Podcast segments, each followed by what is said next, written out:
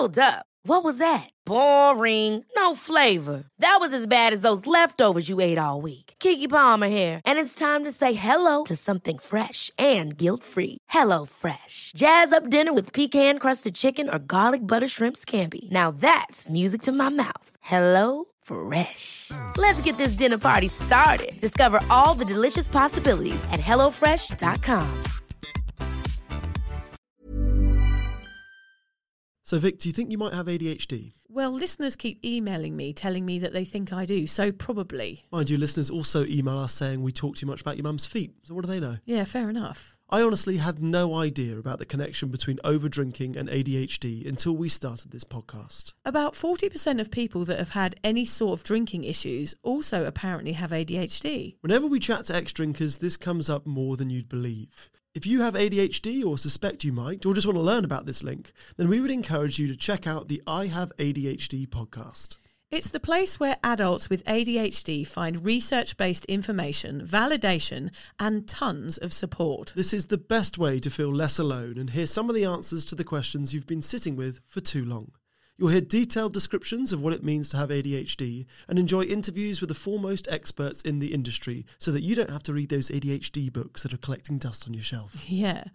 Listen to the I Have ADHD podcast and learn how ADHD affects every aspect of your life, from the boardroom to the bedroom. In the podcast, you'll also hear about their ADHD coaching program, which is called Focused. Focused is made up of three pillars courses, coaching, and community.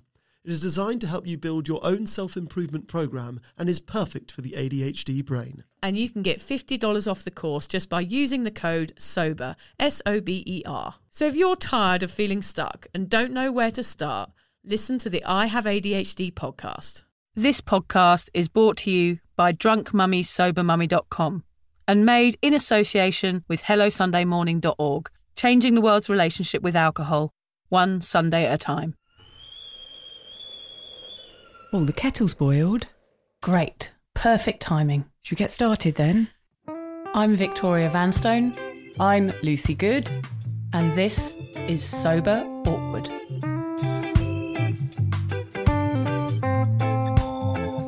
Right, Lucy, over to you. Thanks, Vic. So, whatever stage you're at on your sober journey, and Vic and I are at completely different stages, you'll know that life without booze can at times feel, what do you reckon? Awkward. Lucy and I invite you to listen to our podcast where we discuss the realities of sobriety the good, the bad, the ugly, and the cringingly embarrassing. Our honest and open chats will help you discover what it really means to be sober. Yes, we're here like a dodgy bottle of port from your nan's drink cabinet to take the edge off sobriety. And together we can learn how to feel the awkward and do it anyway.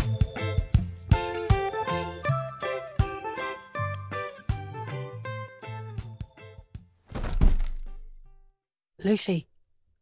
Lucy Alan's just fallen over. Oh, God, what's he doing? What are you doing, Alan? Making uh, a Halloween costume. Oh, God, he's got a box on his head, Vic. Why have you got a box on your head, Alan? I think I what you've done is you've cut the eye holes out in the wrong place. You can't see where you're going. Get up. dear, oh, dear. God. That's not going to be the best costume, is it? I'm a little bit worried about his uh, four kids this, this evening when he goes trick or treating. I hope he's done a better job with the kids' costumes. Yeah, I mean, that's not very impressive, is it? He's just got an old box off the tip. yeah, two holes in it that are lined up with his forehead. Oh, too funny. We're in the spooky booth, aren't we, today, Lucy? Yes, it's Halloween. Happy Halloween, everybody. Yes, happy Halloween. Yeah, I'm. I'm. My kids are older, so I can get out of trick or treating. Yeah, I'm not getting out of it. Yeah, neither's Alan. So No. you guys will all be out Yeah. pacing the streets, begging strangers for lollies. Yeah, at least we can hide our sad faces under masks. and cardboard boxes. Yes, very poor cardboard boxes. How are you, Lucy? Very well, thanks, Vic. Really well. In fact, we're recording this um, in a morning, aren't we? It's our first time we've done a morning podcast. We usually speak in the evening, so we feel a bit sort of topsy turvy, but good. It's Yeah. nice, isn't it? Yeah, we just had breakfast actually, didn't we? Had a, a veggie special, didn't we? With Yeah. Two pieces of toast with the uh, poached eggs because there's nothing that annoys me more than people serving two eggs and one piece of you, toast. You were very specific about that with the way. I have to be. Yeah, I don't go out for breakfast very often, so I definitely want my two pieces of toast. And I went wild with the butter. I she put- went mental. I'm going to post a picture of the amount of butter Lucy put on. I mean, we do like our treats, us sober people, and Yeah. butter is one Like, I will have as much butter as I want. I'm sober. Yeah, you could lather your body in it and swim the channel. I bloody well will if I want. I'll help you. oh, thanks, Vic. no, I'm very well, thanks. And uh, yeah, great to be here in the morning. I'm quite liking this. Yes, it's so we might do more po- morning podcasts. How about you? How are you? I feel all coffeeed up and ready to go. So, yeah, I'm Yeah. excited to be here and excited to talk about this brilliant topic today, which is today's chat is all about the impact of words associated with sobriety, isn't it? Lucy? yeah, that's right. This is a really important one. Well, we think every chat we have is important, don't we? we do. Do you think Something we wrong big, with us. We big ourselves up. What we're talking about is so important. yes, I am a very important person. Everything we say is really important, and everybody should listen. Whereas you, usually it's a load of bollocks. We're just talking a load of shit and hoping people listen. We did go and see a movie though, didn't we, Lucy, this week together? We went to see the Aretha Franklin movie, Yes. which was actually turned out, which a lot of television I watch nowadays turns out to be about addiction. It does. And we- trauma. and it was interesting because I knew a little bit about Aretha Franklin as much as the next person, but I didn't know that much of her backstory, and I didn't know she struggled with alcohol. Yeah. So it was funny. We were sitting at the back of the cinema, weren't we? And there we were seeing this massive uh, downward spiral of Aretha Franklin with alcohol, and we were both nodding knowingly, and it was a little bit of an eye roll moment for me because it's like, oh you know, all these movies um, that follow the lives of famous people, they always seem to spiral into a pit of despair through alcohol. Yeah, I guess they don't have a lot of support. Um, it's like Amy Winehouse is the classic example, Yeah. isn't it? But And the saddest. yeah, the saddest. They just don't have support. These people in their in Yeah. their careers when they're they're suffering probably from a lot of self awareness and overexposure. All of these things combined would lead you to want to numb out. I guess. Yes, and of course, she had a lot of uh, terrible trauma in her early life, which we won't talk about because it's really awful. Yeah. Um, but you can understand what she was doing was masking that with Yes. alcohol. Yeah. But it's just so interesting that so many people's stories are the same, and Yeah. yet we've still got a society that's pushing alcohol upon us. because we don't look for the the solution to drinking. I mean, the solution is to not have trauma in the first place and to help people with healing trauma, rather than just going, "You've got to give up drinking and you're a big drinker." You've got to look as to why people are drinking in the first place, and I think that's a big problem in society is that people don't look at the reason. Mm. If you find the reason, you can find a solution. For me, there were so many things from my past that made me into a big drinker. It wasn't just because of culture and society. It was because I had things wrong with my heart. My heart, there was a gaping hole in my heart from a very, very young age, which I was filling with alcohol. And it was the same with her. Hers was more extreme than mine, but it all is relative in the end, isn't it? It is, yeah. And it, unfortunately, it often takes, when you get that far into ha- alcohol, you've been drinking it for as long as Vic and I had, which was 20, 25 years of binge drinking, very heavy binge drinking. You, you're not, you haven't got a chance in hell of getting to the root cause of it or the reason why you started. And it does sometimes take getting sober for everything to become clear. You have Yeah. so much clarity. Like I can put it down to one or two things that started me drinking Yeah. and the reasons that I carried on drinking. And it's all so simple and clear, but I needed to get out of that Mm, to grey understand area, it. which we've talked about before, Yeah. to be able to understand it. And the other thing I will just add on about the movie is uh, Vic and I had the most delicious hot chocolates. Oh, we did. while we were in there. Crazy So days. I can remember going to the movie so many times, like after having had a few drinks and then getting into the seat and sort of feeling all tired and a bit strung out, or being at the movies and wanting to get out to have a drink. What a wonderful way it is to go to the cinema. Yeah. Uh, we had these delicious, warm, hot chocolates that we sipped on Mm. while we were watching the movie, and uh, that's a great way to do it. Um, guess what I did, Lucy, when I went to see Trainspotting? When I was, what would I have been? Probably 1920. Took crack. No, I took ecstasy. Oh, About that half an hour. it quite half interesting. An hour. Yeah, it was. It was interesting. I, why didn't you do heroin? Keep Oh, it yeah, all in I clean. know. Oh, God, what was I doing? I sat in the back of the cinema with my eyes bulging out of my head. At the beginning, they have these really acid, trippy Yeah. visuals at the beginning, and I was just like gurning on the back row. Did you, did you see it all the way through, or did you get up and start I dancing? think I was. I think I, I think I was tunes in hiding in, the toilets at certain points because it does get a bit dark that movie, doesn't it?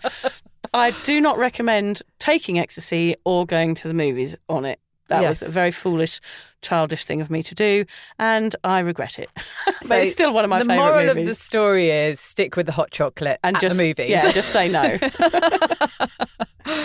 Um, now, I've just got something else I'd like to say before we get into the topic. And it's just following on from our last podcast, actually. So, for those who heard it, we spoke to Sober Dave, great man, legend. Legend. I love it that so many people say he's a legend because legend is quite a drinking phase, phrase, isn't yeah, it? Yeah, you bloody legend. yeah, you legend if you Yeah. just downed a pint or whatever. Yeah, he's a sober legend. Yeah, but everyone still uses that term for him. I love Yeah. it.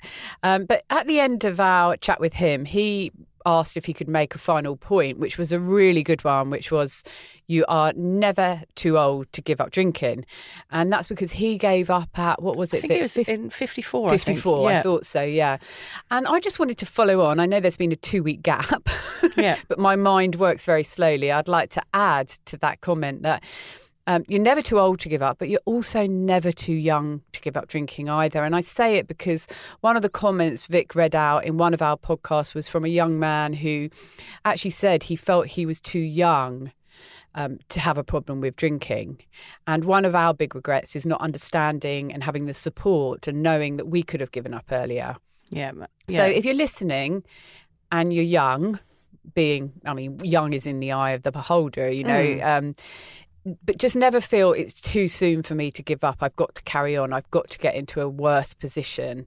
Um, you can give up at any time in your life. And to be honest, from my experience, the earlier you do it, the better life you're going to have. Yeah, and that's a real realization, isn't it? It's a shame we had to have it when we were older, when we were in our forties. But I think you know, I wish I had known what I know now in my early twenties, and I wouldn't have not gone through as much trauma and as much, you know, mental torment as I did. Yeah. Yeah, it is a shame, but well, I didn't have the information. I was, I wouldn't have listened to it anyway, honestly. But No. hopefully, people are getting more used to the idea of sobriety now, so people are beginning to listen. That's our hope with our podcast. Yeah, definitely. We just want to say very quickly if anyone can take a second out of their day today that's listening and go onto the Australian Podcasts Podcasts Awards, um, which is australianpodcastawards.com forward slash vote, and just vote for Sober Awkward in there for the, I think it's the Listener's Choice Award. That would be amazing because we just want to get our message out to more people. So if you could go on and do that, just reconfirm the email once you've done the vote, that will give us a really good push in the right direction. Yeah, vote for us because we really are doing this for one reason only, and that is to help other people um, who have trodden our difficult path um, to get sober or at least to get a hold on their drinking. And just to give you an idea about the style of our podcast, you know, we're not up there to be massive movers and shakers in the pod in the podcast world. We simply want to help people. We're just two everyday women, mums, and just to give you an idea of that, um, the other day Vic called me up and um, I heard her, "Hello, Lucy," she said. I said, "Why are you whispering? Is everything okay?" She said, "I'm just, I've just taken the kids to the zoo and they're asleep in the car, and I'm downloading the podcast." So she sat in this car after a probably quite a big day at the zoo with the kids, downloading the podcast and writing up the show notes. So that's what we're all about: just Yeah. normal, everyday people squeezing it in to our busy lives um, to share our stories and to help others. Yeah, so give us a vote, guys. We'd really appreciate it. Yeah, and I've been doing a lot of book editing this week. I don't know if I told you, Lucy, a billion times or not, but I, my book is being edited at the moment by this amazing lady What called book? Gina. A Thousand Wasted Sundays, it's called. So hopefully it'll be finished within the next year. I keep saying that I every mean, year. I just can't wait for it all to be over. Yeah, I I- know it's boring, isn't it? But I was writing a chapter on university, and I started university. I wasn't there very long, um, and I'll tell you the reason why was because I started university. My parents dropped me off with a crate, crate of beers, and I hung a sign on my university door that said "Free beer here." That was my first day. So all the people flocked to my room, and I, you know, made myself into the party girl from day one Yeah. free beer here. This is who I am. Come meet me. Let's get pissed. I never went to one lecture the whole time I was there. And I was there for a while, maybe four months. I actually met my husband there when I was 18, but I didn't know he was going to be my husband. I didn't see him for 17 years until we got married, until, yeah, like a year before we got married, obviously. You met him in Australia. I met him in Australia again, so that's another whole other story. But I actually was flatmates with him at Luton University when I was 18. And I, at university, you can imagine at that age, Lucy, how I was, you know. Oh, I can well imagine. I just wanted to get off my head every single day and just smoke weed and just be the crazy girl. But I just thought that was fun. I just thought I was cool and fun. And I was there for about four months. And I remember being at a party and a girl walking up to me. And this is the, we're talking today about the weight of words. And this is a perfect example of me ignoring words very early on in, in my drinking days and and not listening to words when I probably should have done. But a girl came up to me that I thought I'd never met before. And she said, Oh, hi. And I said, Oh, hi, who are you? She said, Oh, I'm Catherine, or whatever her name was. And I said, Oh, yeah, I'm Vicky. Nice to meet you. She went, Oh, you're Vicky. You're the one that takes loads of drugs and is a real drinker. And so that was one of the first times in my life that somebody had said to like pulled me up on my drinking habit or my drug taking habit. She and I actually was so humiliated and taken aback that I kind of I remember just sort of standing there just going, Oh my God, that's how I'm thought of. That's how I represent myself. Mm. And I hadn't really realised until that moment that she'd said that, that I had a reputation as somebody, as a party girl, as like a real kind of lost it. And those words affected me so much that I went back to my room that night, packed my bags, and I left university. wow. Yeah, I never went back. Oh, well, Oh, I conti- no, point, no point being there, really, if you. Oh, I continued collecting my student loans. I was just about to say, I do vaguely remember your mum and dad telling me that they were paying you some, some money for university Yeah, for know- years. No, let's but you let's haven't go into that. Let's not go, no, No, go into that. interesting one, Vic, and Yes. thanks for sharing that because also. Um, when you said that this girl, Catherine, or whatever her name was, um, said those things to you, there was a time when if someone had said that to me, I would have been quite proud. Gosh, yeah. I suppose. I, I, wondered what you were going to say then. I didn't know if you were going to say that you were humiliated. I was absolutely or whether you were like, oh, yeah, that's me. Yeah, I take lots of drugs and drink. Because there was certainly a stage in my life where I would have considered that a compliment. I think it was because I didn't know her and I just presumed all the people that knew me thought it was funny. Whereas from an outsider's Yes. point of view, I don't think I'd ever considered anyone's opinion of me that wasn't within my Mm. close circle of mates. And so she was somebody coming from the outside and going, You are this, and this is why I know about you. And it did, it summed me up at the time. And I remember getting in my Morris Minor the next morning and driving home and having to explain to my parents that I'd left university, not really telling them why, just saying that I just didn't feel comfortable there. But actually, of course, instead of dealing with what that girl said, mm. I had no other mechanism than to get deeper and deeper into my drink and drug obsession. So I went home and the party carried on somewhere else. I just moved it from one location to the next, from Luton to home and then down to Brighton where it just, you know, it tumbled and got and got worse. Because again that that situation made my heart hurt mm. Yeah. again. And Well, it was another layer of shame. exactly another layer of shame that I filled with booze. Yeah. Mm, And yeah. recreational drugs. Well, yeah. that's such a powerful story to tell about the effect that it had. yeah. And they're just words. massive life change Yeah. due to somebody saying a few words to you, Yeah. but it's still not enough to make you actually do anything about it except to drink more. Crazy. I know. Okay, so let's talk a bit more about words, shall we? Um, Yeah. As Vic said, today's chat, it's all about the impact of words associated with sobriety. We don't need to tell you how words can affect you in both a negative and positive way. Never let it be said that sticks and stones can break my bones, but words can never hurt, me because they bloody well can. In fact, words, especially in the to- context of drinking, can have a huge effect on how we deal with our drinking and, most importantly, in our decision and our mission to get sober. Yes, that's right, Lucy. As a writer, I love words, the wonderful way we can string them together in a sentence to get across the right message in the right way. But I'm with you that some words are too powerful for their own good. Take the C word, for example. Now, that's a horrible yet crazily powerful word. Gosh, yes, Vic, that word certainly packs a punch. Yeah, it's a bit, you know, a bit sort of graphic, isn't it? I use it oh, sparingly, though, Lucy. I do use it occasionally. Otherwise, I think it loses impact if you use it too often. Only when I tread on Lego or when someone says something really twatty do I use it. But I think if Shakespeare and Chaucer used it, Lucy, then I can too. Are you sure Shakespeare and Chaucer? yeah, it's very old. It's, it dates from the 12, 1200s, the, the, the C word. Are we talking about the same word Yes, here? we are, the CU word, yes. Really? Yeah, because it's it's a name of a street in Oxford. Um, and it's, it comes from that. Yeah, Oh, so that's th- fascinating. God, words, you do learn things when you listen to this podcast. yeah, don't you do, yeah. Fantastic. I love that. Shakespeare used the C word. Yeah, Wonderful. What I do find interesting, though, is that words mean different things to different people, or a word that drives one person in one direction can drive another in a totally different one. And that's why this discussion is so important on the sober scene. Are you struggling to identify with some of the words around drinking and sobriety? Are you scared to admit that you are maybe, heaven forbid, an alcoholic in this society where we are literally groomed to be alcoholics from our early teens? And could it be that something as simple as a word or a label is clouding your path to finding true and everlasting sobriety?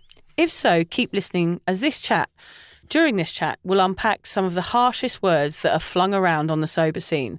We'll lay them bare and discuss, discuss what they mean to us, how they have affected us, and we'll let you know whether we've welcomed them into our sober worlds or instead flicked the V at them.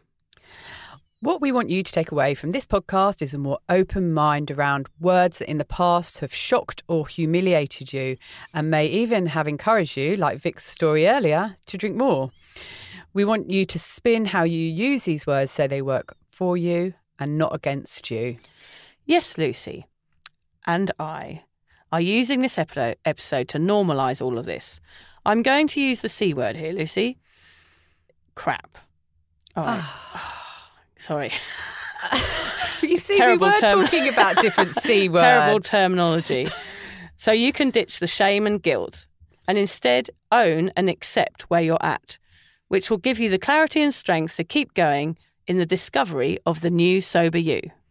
Yeah, brilliant. And we've actually already ascertained from doing our notes and making some points that we feel very differently about a lot of words. So this is going to be a really interesting chat. Yes, we do feel very differently. It's strange, isn't it?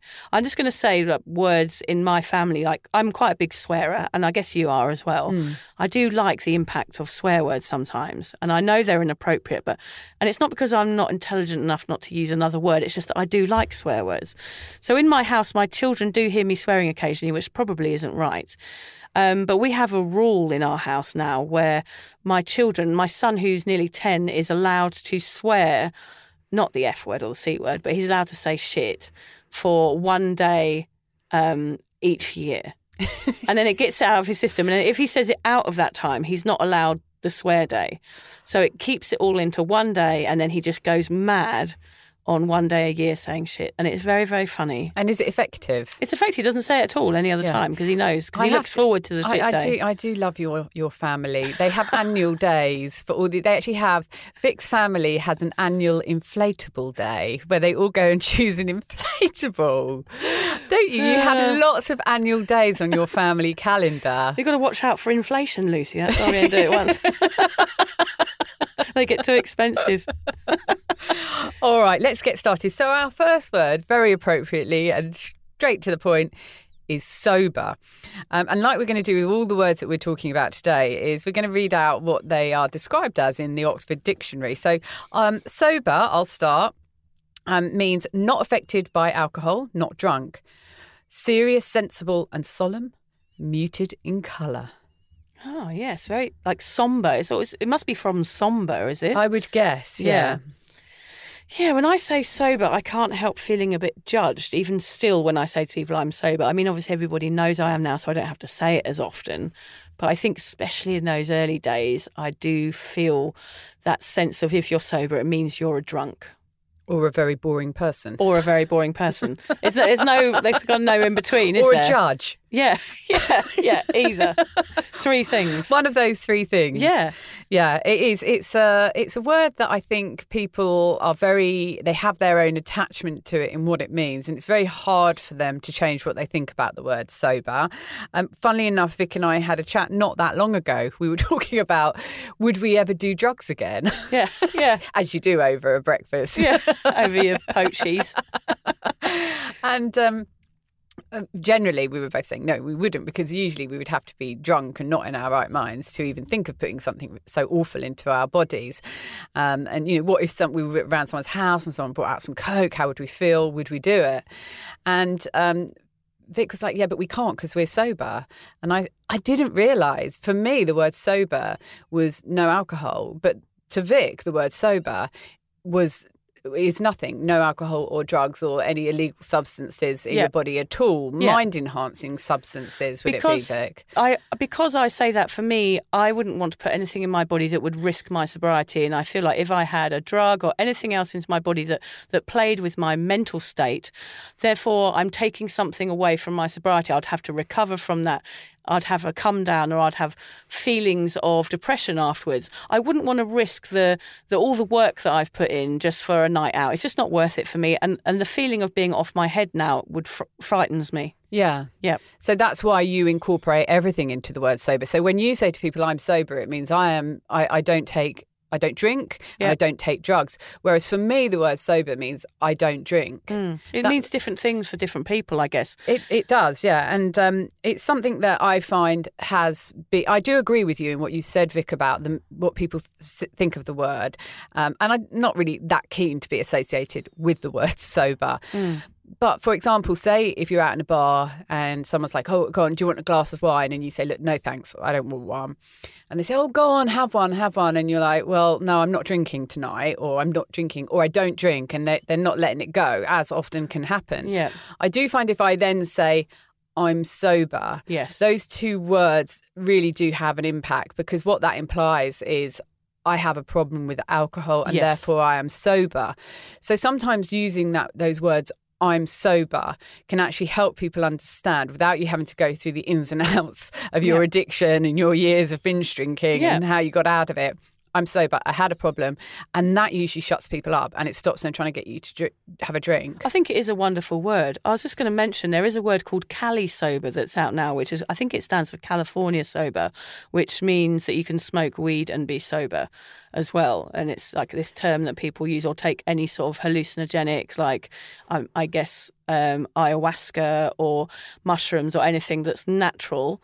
And be sober at the same time. So there is that scene as well. It's a separate scene, but you know, res- I respect any scene, of course. uh, Who, however you choose to take this path is up to you. But for me, that wouldn't work because I'd still be altering my mental state, which I just don't want to do anymore. My children, are alter- they do that They already. alter your mental Yeah. state but on a minute by minute Yes, basis as it is. We Yeah. don't need anything else Yeah. interfering No. with our very delicate mental Yes, they are, exactly. I think that's probably more of the reason you've hit it on the head there. My mental state is extremely delicate. yeah. Um, I did discover a word this week actually, which is nephaliophobia, which is the fear of being sober. So there is actual phobia, Mm. phobia, an actual fear of being a non-drinker. It's an actual thing. So That is incredible. yeah, Wow. So, yeah, I mean, the more and more words are coming up into the English dictionary around um, not drinking because it is becoming such a popular thing to do with people. I think I was drinking. a nephalophobe for a very, very long I time. I definitely Yeah. was, yeah. I've got to work out how to say that properly before I mention Yeah. it on this Yeah. podcast or anywhere I should in public. a bit more. It's probably not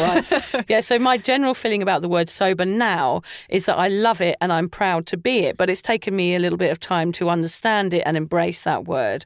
Um, yeah. So for me, sober really means happy now. That's Yeah. that's how I relate it. My sobriety means I'm happy. Yeah. Simple as that. I agree with you in that. Yeah, I've found the word to be um, quite quite harsh. Um, to have to admit that I'm sober. I know that when I talk to my dad, who's in the UK, who still finds it difficult. He's so pleased I've stopped drinking, but he still finds it difficult to accept that I had a problem with drinking. So when I tell him that I'm such and such days sober, I can almost see him wince when I say sober Yeah. because sober's a strong word that implies a problem. Um, but I have used it to to my advantage um, on this mission, and um, yeah, I, I'm I'm with you there. That the word sober is is an okay word to Yeah. use. Yeah. Yeah. I think we have to embrace it because we're going to be using it quite a lot. Yeah, it's what we are now. It's, what our di- identity. It's our lives. Yes, I I identify with it now. I didn't before when I was a drinker because it scared me too much. Yeah, But now I understand it. But interestingly, that we both had different views of what it was. I thought Yeah. it was just alcohol. You thought it was alcohol and drugs, and it can be whatever anyone wants it to be. Yeah, as long as you're using it in a healthy way, I would Yeah. say. Yeah.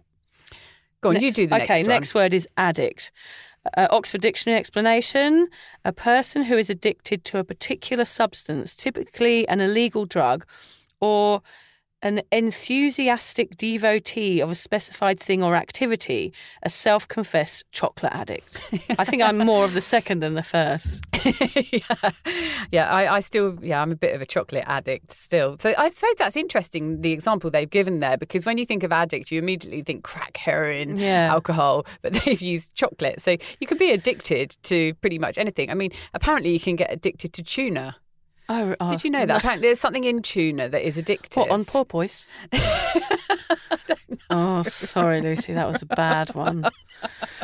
Yeah, the connotations for addiction can sometimes be a bit strong, can't they? so I just love that word. That was so funny. Stop. Don't laugh at my bad jokes, Lucy. no, I love them. I love your bad jokes. Um, yeah, so addict. I would. I don't think I'd call myself an addict. What about you? Oh yeah, yeah, You I have. Yeah. Yeah. Well, I, I don't think I'm an addict now.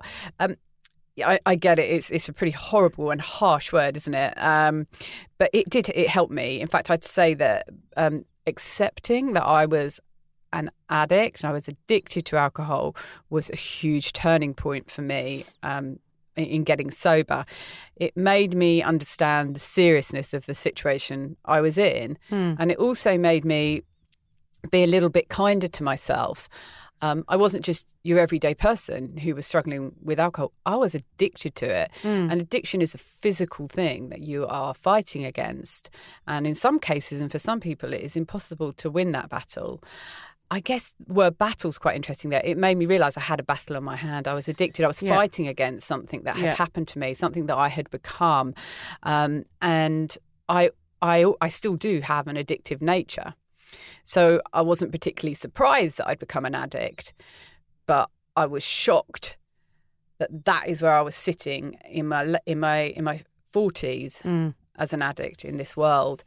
It frightened me and Yes, it made me take sh- action. There's a lot of shame around that word. Like for me, it's, it's different to you. That I would say I think I was mentally addicted to alcohol, less than a physical thing. But I, I don't know. But mine was more of the I cannot live without this. Not because my body was telling me that. It was because my mind was telling me that. So I had a different form of addiction to you. I think. Whereas. I needed it mentally, which is strange, isn't it? Yeah. But no matter what, you know, in both those situations, there is shame around that word to say, look, I'm an addict, to shut, to put your hand up and say, look, this is me and I'm an addict, addict which is why a Mm. lot of people don't do it. So that's the, the weight of words right there is huge Yeah. because we're not putting ourselves, our hands up for support and help because we're so ashamed to actually use these words. Yeah, and if you can't accept, and we've talked about about it before, if you've got a problem, the first stage to sorting it is acceptance. Yeah.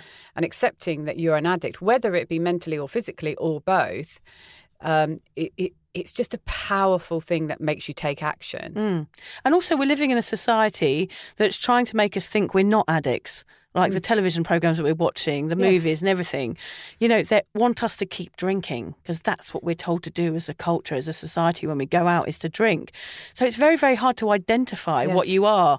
And when the words are so strong and so heavy, it's hard to grab hold of one of them and say, right, that's who I am. So we're going to talk about a few other words later on, but that word, it is very difficult for people to to confess up to, I think. Because sometimes when we do confess up to and say, look, I think I'm addicted to alcohol or I'm an addict, people can laugh. Yeah. Well, you know, you're just the same as everybody else. And you are the same as everybody else, and they're all you? addicts as well. Yeah, probably to, Yeah. to, to some extent. Yeah, to some extent. If you have a glass of wine every evening and you can't get through your evening without really wanting that glass of wine, Yeah. then you are a- addicted to it in some form. The Yes. same as we are to a cup of coffee in and a morning. chocolate, yeah, and a chocolate Yeah. in the evening. So Yeah, a powerful word, but again, um, for me, it's been something that has been strong enough and horrible enough to make me realise the mess I was in and. Yeah. and, and move forward and onwards and upwards. yeah. So that's really good that you managed to get your head around that word and accept it as something that you were. Whereas perhaps I know I am deep down probably an addict.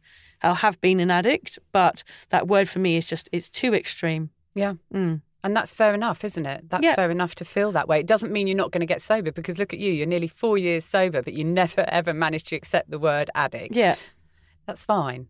yeah. That's what we're gonna. I think that's going to be like a big thing we're going to talk about today. Is like words, no matter what they are, you can accept them or you can chuck them in the bin. Yeah. And it doesn't matter what other people think of them. And the next word is probably one of our favourites in a way, isn't hmm. it? One of our pet words. Pisshead. Yep. Uh, Oxford Dictionary says, we love this, vulgar slang, British. Yes. Yes, we love a bit of vulgar slang. That's what we're all about. We're vulgar slangers. sober ones at that. Yeah. Um, and the other description for a pisshead from the Oxford Dictionary is a drunkard. Yeah. I mean, I use that word pisshead for me all my life. Like, I'm just a pisshead. Like, it was a joke. I'm a pisshead. I like to drink. I like to go out and party.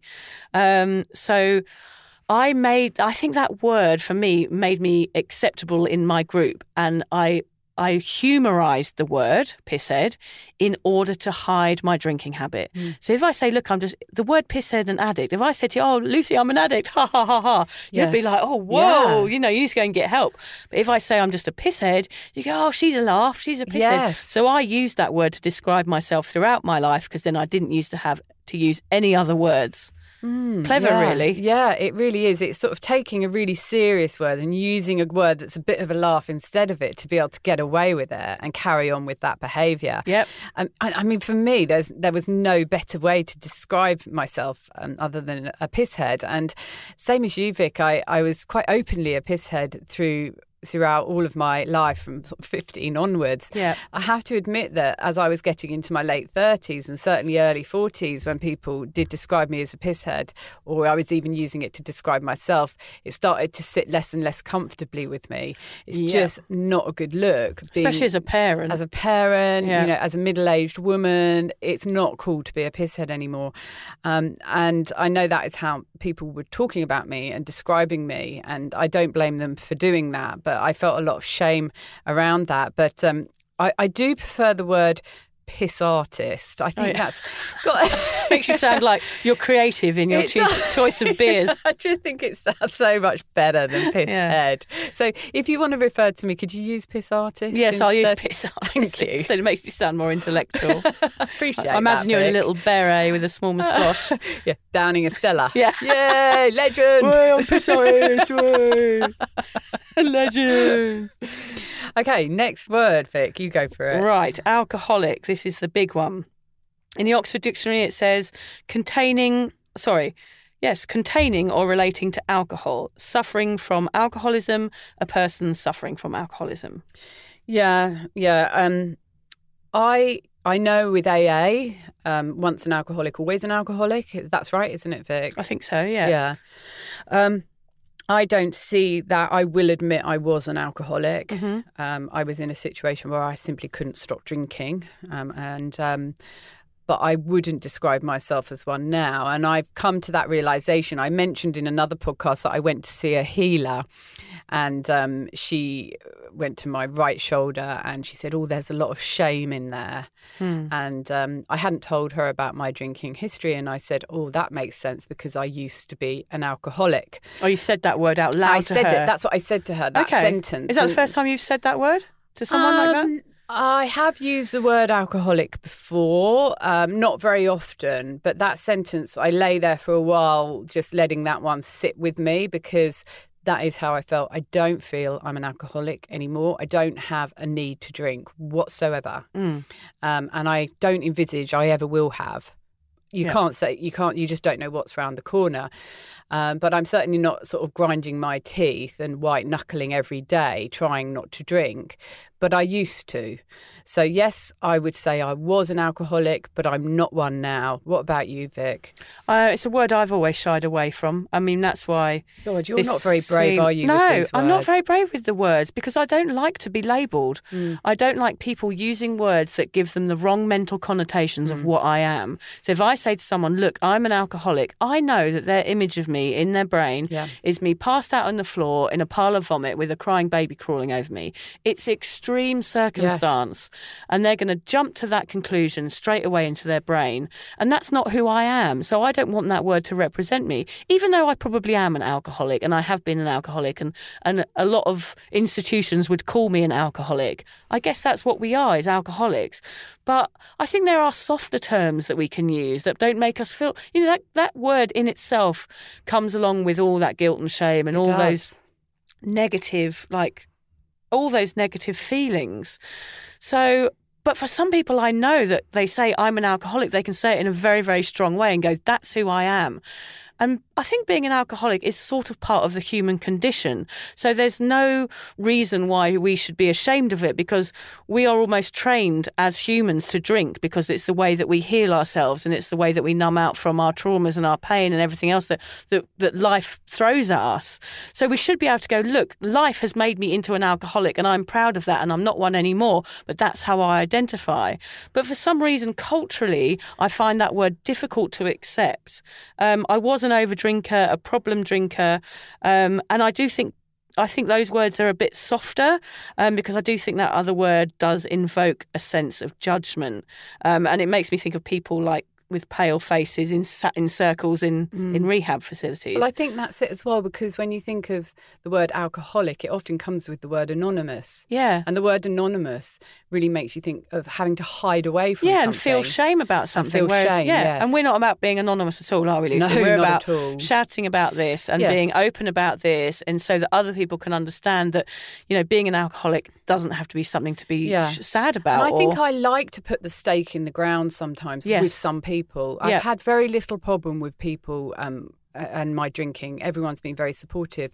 Um, you know, occasionally I have had some difficult moments, and those are the times when I might bring out that word, haul out that word, Yeah. dust it off, and use it Yeah. because I need to make it clear to some people I have had, and to some extent still do, Hmm. have a problem. I am an alcoholic. So shut the fuck up about me going and having a drink or coming. Yeah. out to socialise. one. Because I've had a serious problem Yeah. and I'm working through it and I've done bloody well. You know, have some respect for that. Yeah. So that might be when I bring out that word. Um, and because it is so powerful and it does make people think, oh God, you know, she must have been in a terrible way. but at least it shuts them up. I Shuts guess. them up, yeah. I think I describe myself very often as a socially acceptable alcoholic, which means I am an alcoholic where my problem is diluted into the crowd. And that's a Mm. very clever way of being an alcoholic because it just it means you don't ever get help. So and that's a very, very common problem. and that's is grey area yes, yeah. drinking, like down to a T, is that you're a socially acceptable alcoholic where everyone's cheering you on. So I do describe myself at that, but I sort of soften it a bit. There's some other terms I used to call myself, which was a squiffer, a person that likes to get squiffy. These are my these are my ways that I humorised my drinking. Uh, the slugger, that's another one that I used to be called. The glugger. Yeah, the glugger and the slugger, a person that slugs rather than sips. Great. I sound very ladylike, don't I? A yeser, a person that can never, never say no, obviously. A wobbler, someone that can't walk straight at the end of the night. A pavement decorator, a vomit monster, a toilet painter, a morning after pill warrior. I could great. go on, I could go on. So I called myself lots of various names throughout my life that avoided any of those serious words like Those alcoholic. are brilliant Yeah. ones. I love that. Morning up. What was it? Morning after. Morning after pill. pill warrior. I don't know whether I looked like a warrior when I was hungover traipsing to Boots on a Sunday morning with a hood on, crying. Oh God, not a good look. The walk of shame. The walk of shame. And the pavement decorator, I love as well. yeah, pavement pizza. My dad calls it. Um, I just, yeah, I just want to to share some thoughts that I put out on Instagram about words this week. We actually got a response from Faye Lawrence, who who runs Untoxicated. Um, she says the word alcoholic works for her. She said it keeps her on the straight and narrow, no wiggle room. Yes. I like that Yeah. But she did resist it for a long time. So that's a good one. I had one from Ads Facing Forward, which was the term alcoholic does nothing for me. It does not help me. I heard it many years ago and remember someone saying admitting it is the hardest part. But for her, that is bullshit. Um, she admitted that many times um, and it didn't change a thing. Words and labels are not for me, says Ads. Actions are what are working for me at the moment. I just tell people I don't drink. Mm-hmm. And that should be enough as well, shouldn't it? Just It saying I don't drink. You shouldn't yeah. have to use these mm-hmm. words if you don't want to. And then I got another message from somebody called Pam.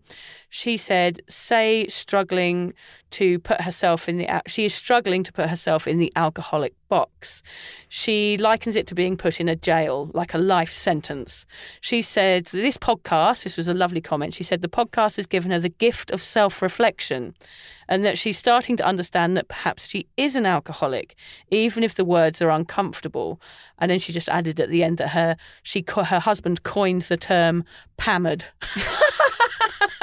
so thank you, Pam. And thank you, Pam's husband. Yeah, hammered. I really And made me laugh. I will just add here, Vic's reading out some of these comments, um, and she's got permission to read them out from the people. So please don't feel that you can't comment because suddenly your view and your Yeah. name is going to be spread out Only on if the I podcast. ask you. Yeah, Yeah, We, we won't put anything on here um, unless we've checked with you first. So please feel free to comment when Vic asks a question on Instagram or on her Facebook group because getting your responses to the topics that we're going to talk about really help us to to talk about the things that people are interested in. Yeah. I'm glad I don't get pammered. I'm glad you don't get pammered anymore, Pam. Yeah, good for you, Pam. What's the next word, Lucy? great one? Sober curious. Mm. And what's so interesting about this is I looked it up and there's nothing. Uh, it doesn't. It's not in the Oxford Dictionary. So what does that tell you about it? It's such a new word. Um, so instead, I, I went to good old Google and popped it in, um, and I got this um, from Healthline. Sober curious simply means that you've chosen to avoid alcohol for personal or wellness reasons. It involves curiosity about the reasons fueling your desire to drink and the way alcohol affects your life. What we think it encapsulates is anyone that has ever questioned their relationship with booze. Sober curious simply means that you've chosen to avoid alcohol for personal or wellness reasons. It involves curiosity about the reasons fueling your desire to drink and the way alcohol affects your life. We've just said that. Well, we've just made the point, made it really clear. Sometimes you've got to say things a couple of times for it to, To really it go clear, in. Um, but you love this, don't you? You love Sober Curious. Tell us why. I do love this term because I've mentioned it many times, but for the first 18 months of my sobriety, I didn't tell anyone because I didn't want to say to people that I was an alcoholic because I f- didn't feel like I was. I felt like I was a problem drinker that needed help to stop. That's how I identified. I didn't know there was a sober curious scene. I didn't know anything about it until I found that term. That term gave me an identity and it meant I was part of something for the first time ever. Um, it really made sure that I could identify who the people were that I could surround myself with and the people who I could talk to and, and how I could explain what I was going through to my friends and family. I am a sober, curious woman. I questioned my alcohol intake for many, many years. And I've questioned it so much to the point where I'm bored of questioning it and I have to get help and stop. So the curiosity killed the cat at the end of the day. It hmm. made me reach out for help and get support. So I just think that word it is so vast. It it it sort of it's like a big warm hug that grabs hold of a huge range of people. Anything from those one glass of wine at a barn dance a year to somebody that's a problem drinker to somebody that's an extreme drinker. They're all going to be people that that question their drinking. And for that for me that allowed me to get rid of that shame of of having a problem with drinking and it allowed me to explain myself yeah. And so it incorporates so many people a space outside of that alcoholism word. Um, it means the floodgates open for me to get support. So that word for me is is involved in everything I do now. It's about teaching people that if you're questioning you are sober curious and you are deserving of help. So that's everything I base my blog on. My book on is saying look there is this place this sober curious place that isn't extreme. So for me that word changed everything. Hmm. Yeah, and I and I I understand and I accept everything you say there, um, and it, you explained it really well. But But- it, but, because I'm being very disagreeable in this podcast, Halloween today, she's doing spooky disagreeing I should maybe not have had that double shot coffee before I came in because I'm feeling a bit agitated. Oh, no. no, no. The reality for me is the sober curious word doesn't really work because of the level of the problem that I had. I agree with what Vic's saying, and I think it's it's got a wonderful place in this society, and I know that it will help people the way that it's helped Vic, and I think that's wonderful. So let's keep that word, those two words, sober curious, going. Um, for me, I find it scary because it's too grey area for me. Um, and um, there's this fantastic book, which I think was Vic's turning point, really, when you went and you got the Sober Curious book. Is it by Ruby, Warrington? It's just because of the. It was because of the term. Yes. The book was good, but that term, I just. I'm not going to say the word, Lucy, but it felt good. The R word. Yeah, it felt good to me. We're talking about words. Yeah. aren't we today? well done for not saying it. We've Thank you. avoided our two words. Um, yeah, and because everyone raves about this book, Sober Yeah. Curious by Ruby Warrington. Excellent book. Um, of course, I ran out and got it in the hope to have another tool in my toolbox. Box, and I read it. I started to read it when I was about three months sober, and I had to stop reading it because um, it is about maybe continuing to drink, um, but moderating. Scared the life out of me because I thought I can't do it. I can't go back to try to moderate again. I am not sober curious. I am sober desperate. You're an alcoholic. Yeah. Yeah. A curious make curious is a very gentle term, which is Yes. what you like about it. It's, it's like a little you know, curiouser and curiouser. That mm. comes from Alice in Wonderland, I think. You mm. know, it's a, it's kind of a cute word. If someone's curious, they're just tapping into something, getting a little bit of information. They, Yeah. They're interested in something. That's not me. It was I was serious. Desperate. Yeah. Desperate Sober serious. Yeah. Sober serious, sober desperate. I don't know. But I you know, I was beyond sober curious. And whereas I think Hmm. it's great and it encompasses so many people, it brings them in to start their journey on wherever they're going to end up, Yeah. which is hopefully sober. For me and the stage that I was at when I discovered that term, it wasn't serious enough for me. Maybe I'm kidding myself, Lucy. I don't think you are at all. I think the way you explained it, I, I, I get it entirely, but just I was frightened because it, it wasn't strong enough. Hmm, it's interesting, isn't it? Uh, well, well, actually, when I gave, um, when I read out just before the description from Healthline, um, the next paragraph in the description, um, I'll read it out. It says, unlike people who stay sober because of dependency or addiction, sober curious people may not necessarily meet criteria for an alcohol use disorder or intend to give up alcohol permanently. You know, that that is someone who is thinking about their drinking and might give up altogether, but might learn to moderate. yeah. And that is great for so many people out there. For Yeah. me personally, it wasn't. It was a it was red flags flying, Yeah. danger zone. Yeah. I need to get away from this space. Okay. But I do want to make it clear that I think that book by the, the Sober Curious book by Ruby Warrington is everybody loves it. Yeah. So um, I don't want to put anybody off reading it, um, but it is definitely about that sober curious movement, which Hmm. is not necessarily, and in a good way. It's great that it's not all about totally giving up. It's great that there's an opportunity to be yeah, sober mindful curious. drinking and all that sort of Personally, thing, that yeah. wasn't for me. Yeah. and it frightened me. and that's that's very interesting because like that we we talk about that line very often that, that spectrum of alcoholism. And i think it is good perhaps when you give up drinking or you're thinking about it is to maybe try and identify at what point you are on. It might be hard but am i sober curious? Am i just questioning could i possibly be a mindful drinker? Which personally i, I know i never could be because i tried it for many. Mindful drinking is attempting moderation for me which was never ever uh, Mindful of when the next drink is coming. yeah, mindful of that first drink and then downing the next bottle. So.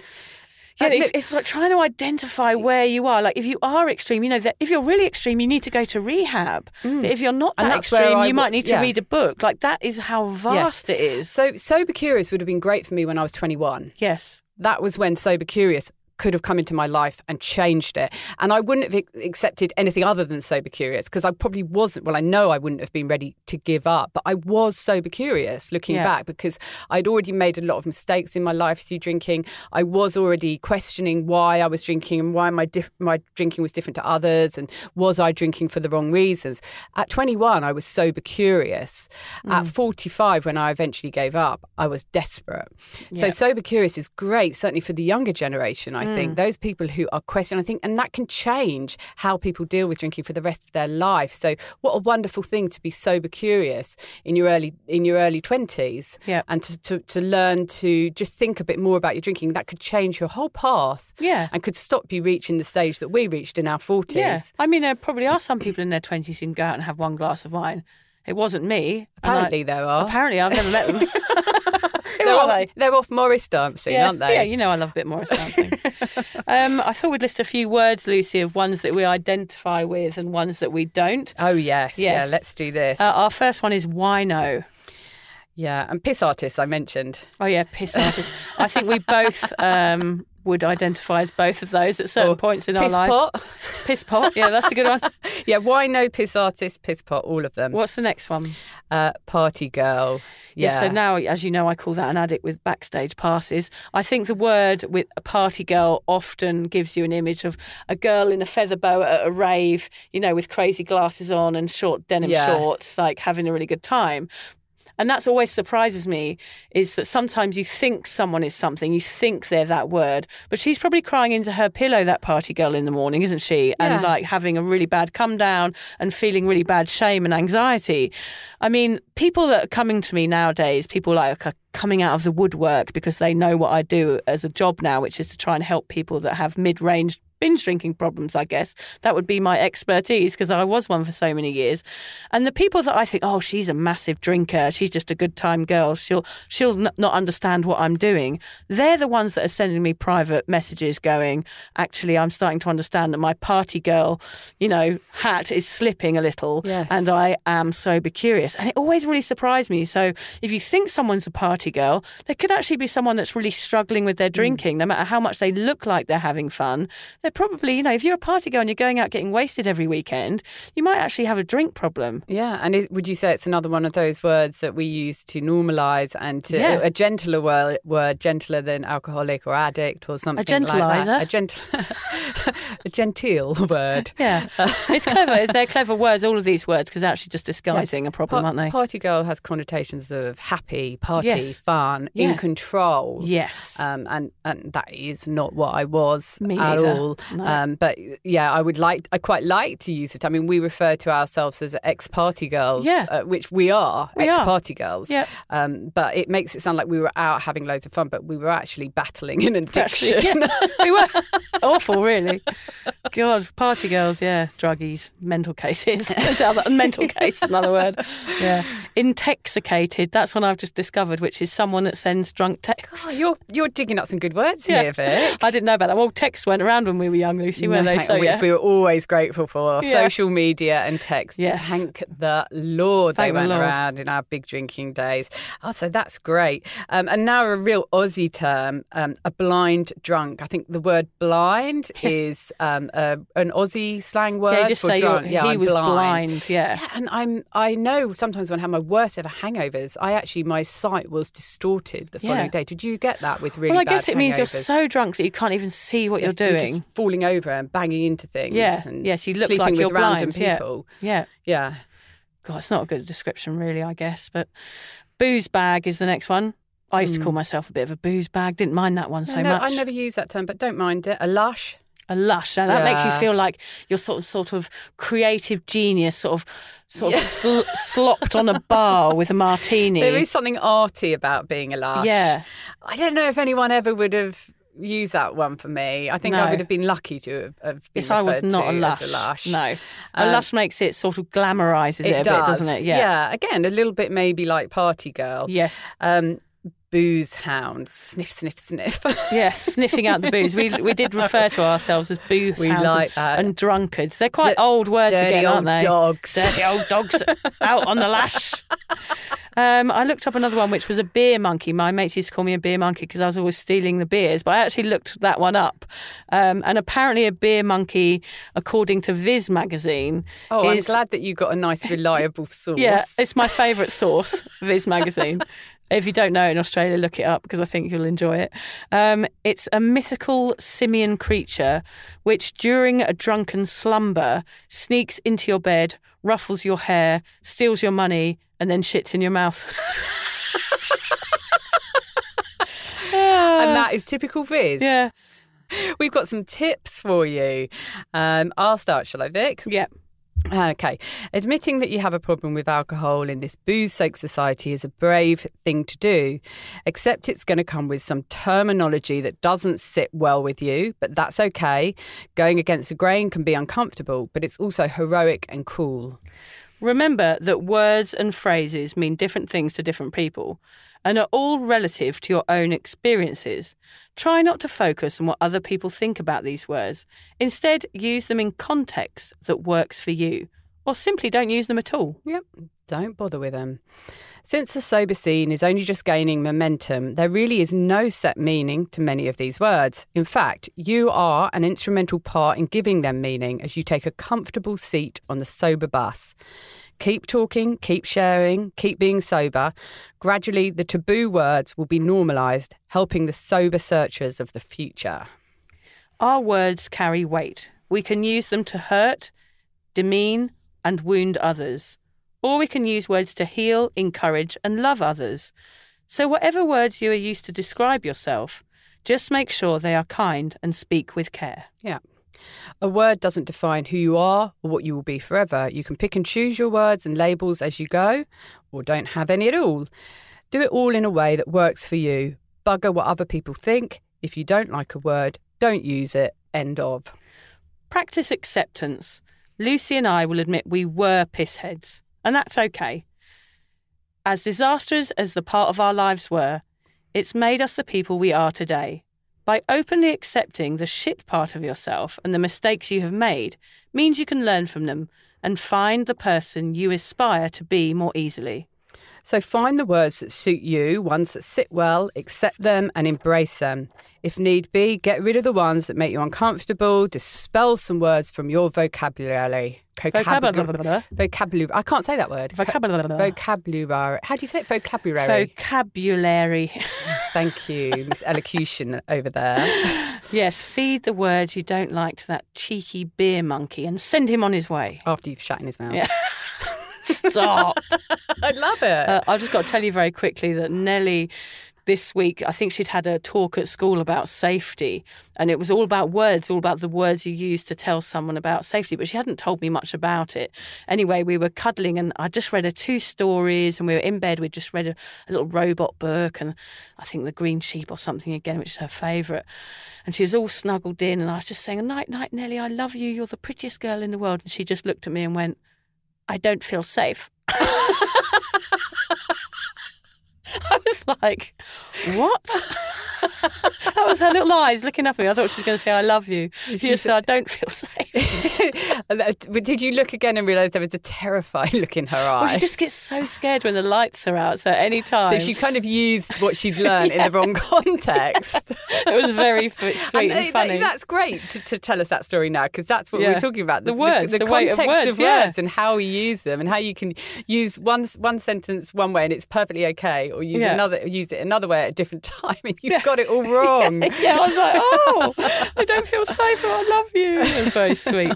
anyway, we've got a quote. Um, not from Nellie to finish us off. Do you want to read it out, Lucy, well, no, as you no, chose well, it? no, no, no. You read it because I've got another one I want to say. Well, we're going to have a double one. Okay. Today. Um, Can you not read well, it? You can't I was, gonna, see I was asking you to read it actually because like, she my- can't see properly. It's really bad writing. Words so powerful they can crush a heart or heal it. They can shame a soul or liberate it. They can shatter dreams or energize them. They can obstruct connection or invite it. They can create defenses or melt them. We have to use words wisely. Yeah, and I did find that quote. It, I was in charge of hunting down quotes, and when I did, I found another one which it's not in context really as much with this podcast and what we've been talking about, but I just love it. It is taste your words before you spit them out. Mm. It's because it's something that your grandmother would say to you, isn't it? Yeah, taste your yeah. words. Roll them around your tongue a little Yes. bit. Think about them. Do I really want to put these words out there? Yeah, what, and what, think what impact will it have on people? Yeah. Or shall I just hold on to them and swallow them? Yeah, and I think there's something to be said for for using some of these words that we've talked about and and trying to identify with them and and discussing them with your friends and family and saying, look, this is possibly what I am and this is this is why I'm taking this path is because I'm trying to accept these words into my life and I'm starting to be able to identify with what an alcoholic actually is. Yeah. Yeah. Yeah. So yeah, we haven't got a um, book of the week just because I forgot. Oh, I was going to say, where's the because I noticed our Yeah, uh, sorry. script was looking a bit empty yeah, I on just the forgot. end. Sorry about that. I, but what I will say is, remember to vote for us for the Australian Podcast Awards. Um, just forward slash vote and confirm your email because that would just be a great way of getting this out there. And I'm just looking out at Alan decorating his cardboard box. Oh wait, he's soaring Oh, into it now. It's looking really look, good. He's soaring some other. Those eye holes I are a bit big, aren't they? I, I think that the uh, I think his kids will probably disown him tonight and try and join another family. Is he just going to put his face through that hole? Well, one of the eye holes is really big. so it does look quite frightening. it does actually look quite frightening. I, I'm impressed. Nice one, Alan. And happy Halloween, everyone. Yeah, ooh, happy Halloween. Thanks for listening to us. Yeah, thanks for listening. We're going to go and get dressed up now, aren't we, Lucy? Yeah. I'm going to be a um, evil doctor. And I'm going to get dressed into my pajamas. Oh yeah, Cl- classic Lucy staying home again. Avoid the party at every cost. Yeah, that's me. Thanks, everyone. Thank you for listening to the Sober Awkward podcast. If alcohol is affecting your life in a negative way, if you're struggling to moderate, or your hangovers are causing anxiety, it might be time to reach out for help. Contact your local doctor, a therapist, or connect with your local AA or sobriety group. Vic's got one. Yes, go onto Facebook and just search Drunk Mummy, Sober Mummy, the group. Lucy and I both agree that even though this journey can be awkward, it's definitely worth it. And if we can do it, you can too. For more support on sobriety, head to Vic's website, drunkmummysobermummy.com. And Lucy runs an online space to support and inspire single mums. Find out more at beanstalkmums.com.au. Finally, if you've enjoyed the Sober Awkward podcast, don't forget to follow, subscribe, review, and share it with your mates. Don't make it sound like they have to, though. No, they do have to. I'm not doing all this for nothing, Lucy.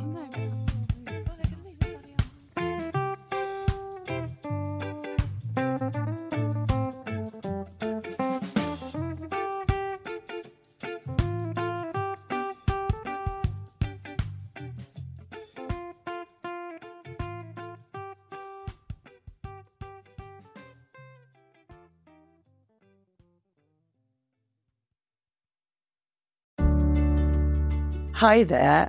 I wanted to tell you about a podcast that I think every single one of you will benefit from. It's called Therapy Works and it's hosted by me, Julia Samuel. I'm a best selling author and psychotherapist. I invite you into my therapy room where I speak to either a known or unknown guest. Topics range from the difficulties of divorce, a life changing illness, to the struggles of motherhood. Search Therapy Works now wherever you get your podcasts and subscribe to make sure you never miss an episode.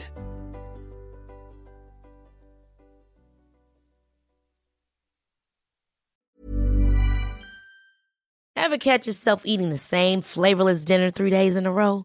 Dreaming of something better? Well, HelloFresh is your guilt free dream come true, baby. It's me, Keke Palmer. Let's wake up those taste buds with hot, juicy pecan crusted chicken or garlic butter shrimp scampi. Mm. Hello Fresh. Stop dreaming of all the delicious possibilities and dig in at HelloFresh.com. Let's get this dinner party started. Even when we're on a budget, we still deserve nice things. Quince is a place to scoop up stunning high end goods for 50 to 80% less than similar brands. They have buttery soft cashmere sweaters starting at $50, luxurious Italian leather bags, and so much more.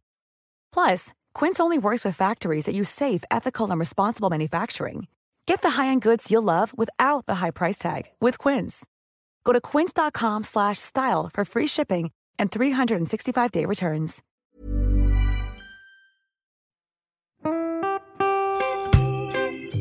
So, as you probably know, my comedy memoir, A Thousand Wasted Sundays, is officially out. All my magnificent fuck-uppery in one awkward hit. If you'd like to get your hands on a copy, it's now available from all good bookstores. We always say all good bookstores, don't we? Yeah. Are there are there bad No, bookstores? it's probably ones with moody, moody Or- sellers. Oh yeah, really Yeah. depressed librarian folk. Yes, yes, okay, yes, good, good. So there are probably some, but we're only storing it in the good ones. It's only made it into the goodies.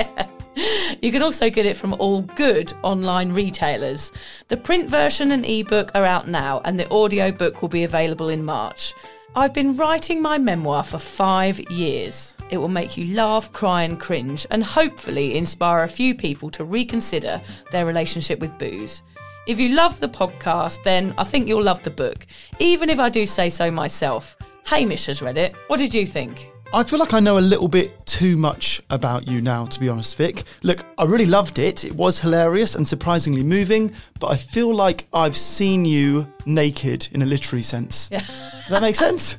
Yeah, that's worrying. Yeah. Yeah.